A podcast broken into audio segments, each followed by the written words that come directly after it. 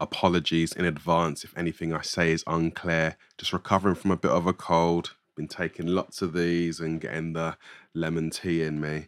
But um, I want to talk a bit about um, the impact that how I speak, the impact that it's having on my business. But before getting into that, big milestone for me. I've had a drip feed of sales of different sample packs. Um, but this earlier this week was the first time that I saw a phone not- notification through Shopify, and it was a sale from somebody that I don't know personally, and that was a huge, huge, huge thing for me. Still buzzing off that, really exciting, and just a bit of validation for me of just people that don't know me that come across what I'm doing directly think it's cool, see it as useful, and willing to spend some money on it. So thank you, thank you, thank you. All of those small wins mean so much to me. And really, what I want to speak about is the impact um, that I think speaking's having on my business. Uh, what got me thinking about it was I was involved in a really cool uh, live stream, part of the Koala Sampler community on um, on Sunday, making a beat, shared my beat, which I thought was okay, but it was good talking with people.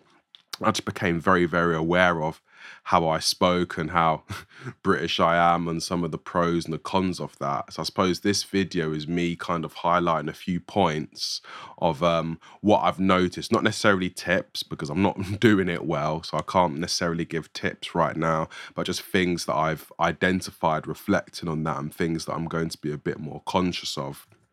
The first thing being pace of speech.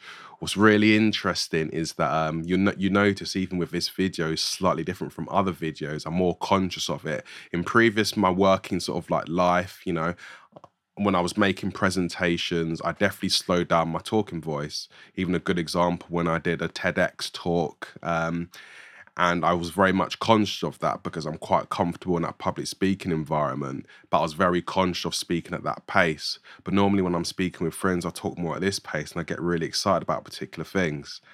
And straight away, you notice there's a huge, huge difference and of what people can understand, what they take from what I'm saying.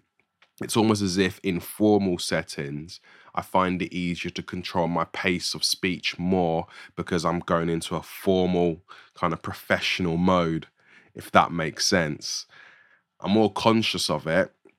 It probably comes across better, but in my mind, speaking at this pace is almost as if I'm speaking in slow motion. It's actually really hard for me to do, as well as one of my friends talked about things I say, he described them as Paulisms, in that um, I almost feel as if I lose some of that when I'm speaking at a slower pace, a slower pace, because I'm almost um, filtering myself. So that's one side of it. But then it got me thinking about something else, a really cool portion of an interview that I listened to with Skepta. And he was talking about, you know, just grime in general. Made a really cool point about how it's so natural to us in Britain and specifically in London to to you know to you know to do grime music because the natural pace of speech is quite quick. And i'm thinking again i'll go back to my natural pace of speech now. If i think about grime and all the lyrics that i like and thinking about how the music works and naturally i'm talking normally. This is my normal talking voice. It's like i'm talking at 140 bpm you know? And so really that is natural to me. But at the same time, I want to be as widely understood by as many people as possible. But I'm trying to find this line between being natural, as one of my friends says, having my Paulisms in there, but at the same time being widely understood. And that's something that I'm working through at the moment. So that's in terms of speed, my pace of speech. The other thing is slang.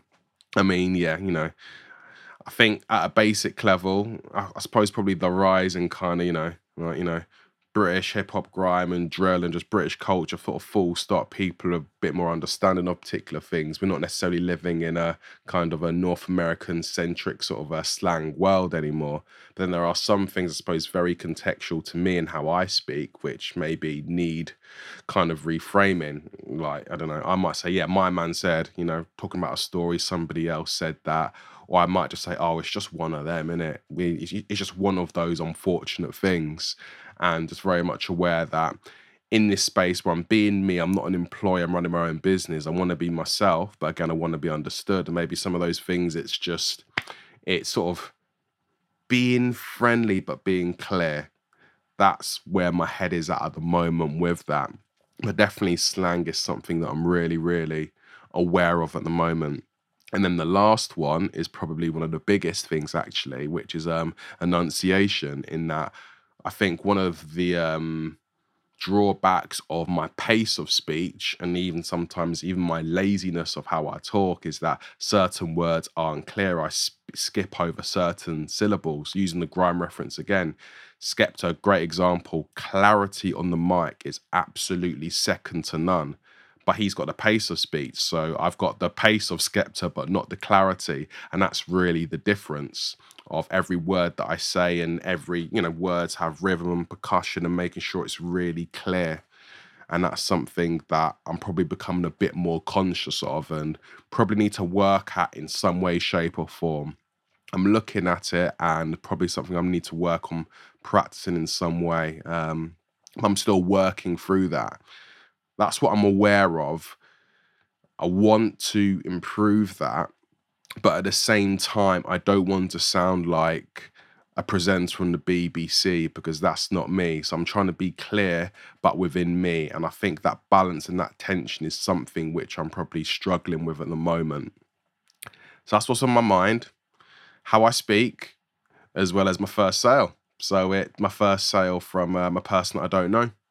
So that's what's been happening. So we'll see what happens with um, how I speak um, and as I get into more practical steps around that, and I'll yeah I'll tune in next week. And thanks for uh, thanks for clocking in and checking out my thoughts. So take care, whatever you're doing.